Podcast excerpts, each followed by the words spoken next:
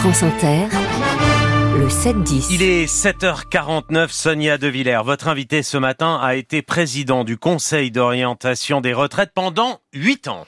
Et il a été débarqué au mois de d'octobre, il y a donc un mois. Bonjour Pierre-Louis Bras. Bonjour.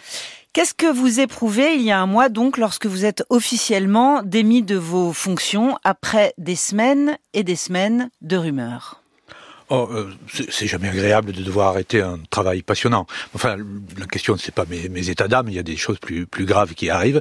Dans la République, personne n'est propriétaire de ses fonctions. Le président du corps est nommé en Conseil des ministres et donc euh, le gouvernement pouvait tout à fait euh, changer de titulaire de, pour la fonction. Qu'est-ce que le gouvernement vous a reproché officieusement? Alors, clairement, le gouvernement a voulu, euh, pour justifier sa réforme de retraite, construire un discours un peu dramatisant autour de, de, cette question, autour de la France vieillit, donc ça va être la faillite, il y aura plus de retraite, donc il faut repousser l'âge. Il se trouve que cette histoire, qui servait à justifier la réforme, ne correspondait pas parfaitement à ce qui ressort des travaux et des rapports du corps. Et donc moi, je n'ai simplement, et c'était mon devoir, euh, traduit, reproduit ce que disaient les rapports du corps. Oui. D'où l'attention. D'où l'attention. Alors pour être pour être euh, très clair, c'est que même si la France vieillit, euh, c'est ce que vous avez expliqué, la charge ne sera pas plus forte. C'est-à-dire que nous n'allons pas à la faillite comme l'avait promis Gabriel Attal. Oui, bien sûr, la France vieillit, ça c'est indéniable. indéniable. Il y a aujourd'hui 1,7 cotisants pour un retraité. Il y en aura 1,4 en 2050. Là-dessus, tout le monde est d'accord. Tout le monde est d'accord. Ouais. Néanmoins pour autant, les dépenses ne dérapent pas, la charge ne va pas s'accroître sur les actifs, parce qu'on va donner moins à chacun des retraités demain relativement à ce que gagnent les actifs. Mhm. D'accord? Et donc, ces deux forces sont contradictoires et, en gros, elles aboutissent à une stabilisation, voire à une diminution de la charge des, des retraites. Donc, c'est pour ça que les dépenses de retraite ne dérapent pas. C'est ce que j'ai dit et c'est ce qu'on m'a reproché, mais c'est néanmoins ce qu'établissent les rapports du corps. Alors, ce que vous avez dit, où l'avez-vous dit Parce Alors, que pendant vos neuf années de présidence du Conseil d'orientation des retraites, vous ne vous êtes euh, quasiment pas exprimé dans la presse. Oui, oui, tout à fait. Mon, mon rôle n'était pas de participer aux, aux polémiques. Euh, je me suis exprimé à l'Assemblée nationale. À l'Assemblée nationale, parce devant que la Commission de finances. Oui, parce que là, quand je suis convoqué par l'Assemblée nationale, il, il m'appartient de rendre compte des travaux du corps, et c'est ce que j'ai fait. Alors, vous dites ça ne va pas déraper. Instantanément, cette phrase et même cette séquence vidéo sont découpées. Euh, Tous les adversaires de la réforme proposée par le gouvernement s'en emparent. Toute la séquence devient virale. Euh, Qu'est-ce qui se passe à ce moment-là? Votre téléphone sonne beaucoup on vous somme de ne pas... Non, non, le, le gouvernement n'a pas fait de pression directe, parce que de toute façon, le gouvernement il est représenté au sein du corps. Donc les données que j'ai reproduites, que j'ai que j'ai portées à la connaissance, le gouvernement les, les connaît parfaitement. Les, au sein du corps, il y a les administrations centrales. Les administrations centrales, la direction de la sécurité sociale, la direction du budget, la direction du trésor, elles dépendent du gouvernement. Donc pour le gouvernement, ce n'était pas une découverte. Et pourtant, Elisabeth Borne, chef du gouvernement, reproche publiquement à Pierre-Louis Bras, le président de, du Conseil d'orientation des retraites, de donner une lecture bien personnelle de tous ces chiffres. Eh bien, je pense que c'est sa lecture à elle qui était personnelle des chiffres. Euh, dès lors qu'un sujet devient un sujet qui rentre dans le conflit politique, il y a des conflits d'histoire, de narration. Enfin, tout, tout, le monde le sait. Et effectivement, euh, le gouvernement souhaitait une, une narration un peu simple. Hein, c'est dramatique, il va y avoir une faillite. Euh, il voulait jouer sur la peur, la mmh. peur que demain il n'y ait pas de retraite. Et c'est une peur qui, qui, qui, qui, est répandue. Il y a beaucoup de jeunes qui disent demain il n'y aura pas de retraite. Donc, en jouant sur cette peur, ils pensaient légitimer la, la réforme. Il se trouve que ça ne correspondait pas aux données de base. Et donc, moi, j'ai reproduit et j'ai porté les données Alors, de base. vous êtes perçu dès lors comme un opposant à cette réforme des retraites. Maintenant que vous êtes débarrassé de ce devoir de réserve, puisque vous n'êtes plus président du Conseil d'orientation oui. des retraites, vous êtes un opposant à cette euh, réforme des retraites? Alors, sur cette réforme des retraites, je pense qu'il faut poser les, les, les termes, le, le débat d'autres termes.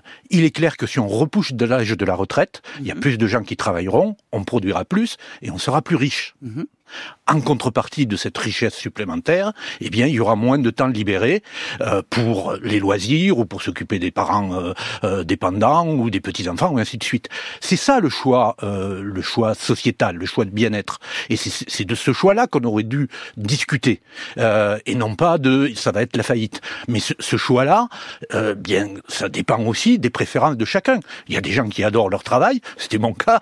Il y, y, en a qui préfèrent qui préfèrent les loisirs ça, c'est un choix sociétal, un choix de bien-être qu'il faut faire en toute transparence, mais pas sous l'injonction de demain, ça va être la faillite. Mhm. Donc vous ne m'avez pas répondu. Elle a été bien faite, cette réforme des retraites, ou elle a été Et, et je ne vous répondrai pas parce que mon propos même si je suis plus président du corps, c'est de donner les éléments du débat. Mhm. Et comme je vous l'ai dit, par rapport à ce débat, le choix entre être plus riche ou avoir plus de, de, de temps libéré, euh, c'est un choix qui renvoie aux préférences de chacun. Et c'est pas un technocrate de dire ce que doivent être les, les, préférences, sauf à devenir paternaliste et à dire les Français sont des feignants et ainsi de suite, ce qui n'est pas du tout mon, mon attitude. Être plus riche, ça signifie quoi, Pierre-Louis Bras?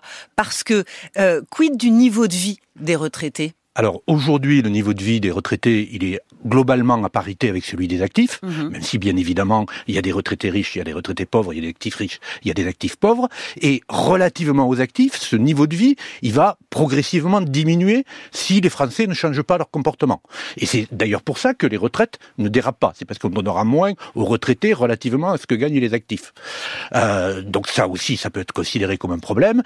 Néanmoins, là aussi, les Français pourront éventuellement réagir par rapport à cette évolution qui est inscrite dans notre système de retraite, soit en épargnant plus pendant leur vie active, soit en repoussant d'eux-mêmes, sans qu'on les y force par une évolution de la législation, leur âge de la retraite. C'est un ajustement qui renvoie aux préférences de chacun, parce que on peut à nouveau préférer le temps libre ou euh, les revenus, on ne peut pas avoir les deux. Pierre-Louis Bras, au mois de juin, le corps, le Conseil d'orientation des retraites, publie un nouveau rapport. Et là, c'est un tombereau d'accusations et de reproches qui vous tombent dessus, où, en gros, on lit dans la bouche de, du ministre du Travail, de la Première ministre, d'élus euh, du, du, Modem, euh, voilà le corps qui dit le contraire de ce qu'il nous avait annoncé l'année dernière.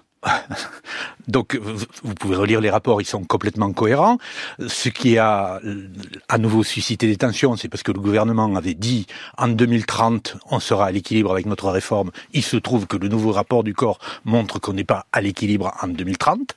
Et puis, ce que montre euh, le rapport du corps aussi, et ce qui a un peu énervé le gouvernement, mais c'est la réalité des, des données, c'est que si dans un premier temps, avec cette réforme, on fait des économies, puisqu'on repousse l'âge de la retraite, il y a des gens qui ne perçoivent pas leur retraite, et donc ça fait faire des économies. À long terme, cette, cette, cette réforme va augmenter les dépenses. Alors c'est un peu difficile à comprendre, mais dans un premier temps, vous faites des économies parce que les gens partent plus tard, mais ils partent avec une meilleure retraite. Et donc, avec le temps, il y a de plus en plus de retraités qui ont une meilleure retraite, et donc à la fin, ça coûte. Et en plus, le gouvernement avait pris des mesures favorables pour les plus basses retraites, la retraite à 1200 euros, qui monte en charge elle aussi progressivement, et donc à 10 ans, ça fait faire des économies, à 30 ans, ça fait faire des dépenses.